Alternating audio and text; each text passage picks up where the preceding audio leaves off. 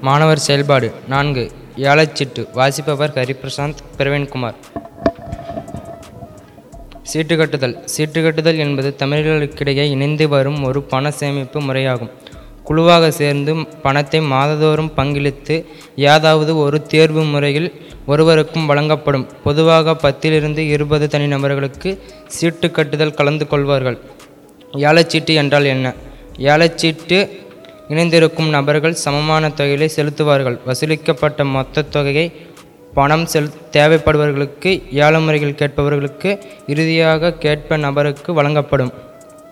கல்வித் தொகையானது ஏலத்தொகை நடப்பு மாதம் செலுத்தும் தொகையிலிருந்தோ அல்லது அடுத்த மாதம் செலுத்தும் தொகையிலிருந்தோ கழித்து கொள்ளப்பட்ட மீதத் தொகை சமமான முறையில் பகிர்ந்து அனைவருக்கும் செலுத்துவார்கள்.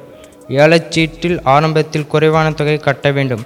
நடுவில் கொஞ்சம் அதிகமாகவும் கடைசி மாதங்களில் கிட்டத்தட்ட முழு தொகையையும் கட்ட வேண்டியிருக்கும்.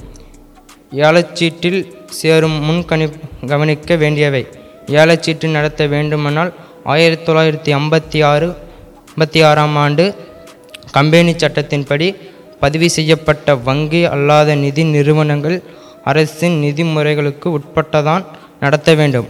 ஆனால் இப்பொழுது ஊருக்கு ஊர் தெருவுக்கு தெருவு ஏலச்சீட்டுகளின் எண்ணிக்கை புறச்சீட்டு போல் பெருகி வருகிறது. ஏலச்சீட்டு நடத்தும் நிறுவனங்களுக்கு முறையாக பதிவு செய்பவர்களுக்கு என ஆராய்ந்து சேர வேண்டும்.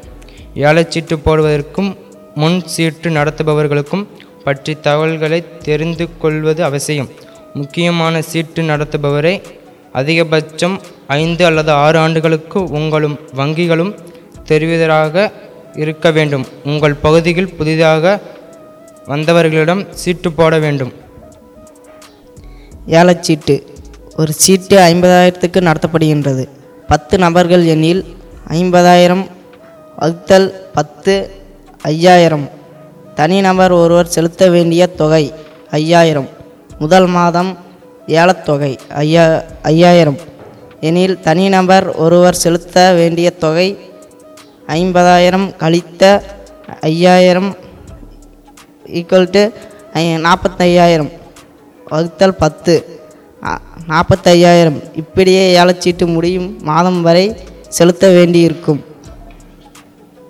மேற்கண்ட அட்டவணைப்படி மொத்த சீட்டுத் தொகை ஐம்பதாயிரம். முதல் மாதம் ஒருவரும் செலுத்த வேண்டிய தொகை ஏலத்தொகை கழித்தது போக நாற்பத் நாலாயிரத்தி ஐநூறு.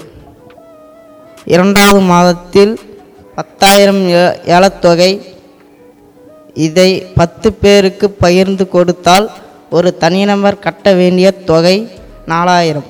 ஏழாவது மாதத்தில் இரண்டாயிரம் ஏலத்தொகை எனில் ஒரு தனிநபர் கட்ட வேண்டிய தொகை நாலாயிரத்தி எட்நூறு.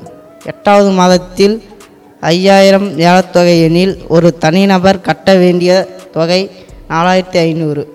ஒன்பதாவது மாதத்தில் ஏழாயிரம் ஏலத்தொகை எனில் ஒரு தனிநபர் கட்ட வேண்டிய தொகை நாலாயிரத்தி முந்நூறு பத்தாவது மாதத்தில் ஒரு தனிநபர் மட்டும் இருப்பார். அனைவரும் தலா ஐயாயிரம் செலுத்தி கடைசி நபருக்கு ஐம்பதாயிரம் கொடுப்பார்.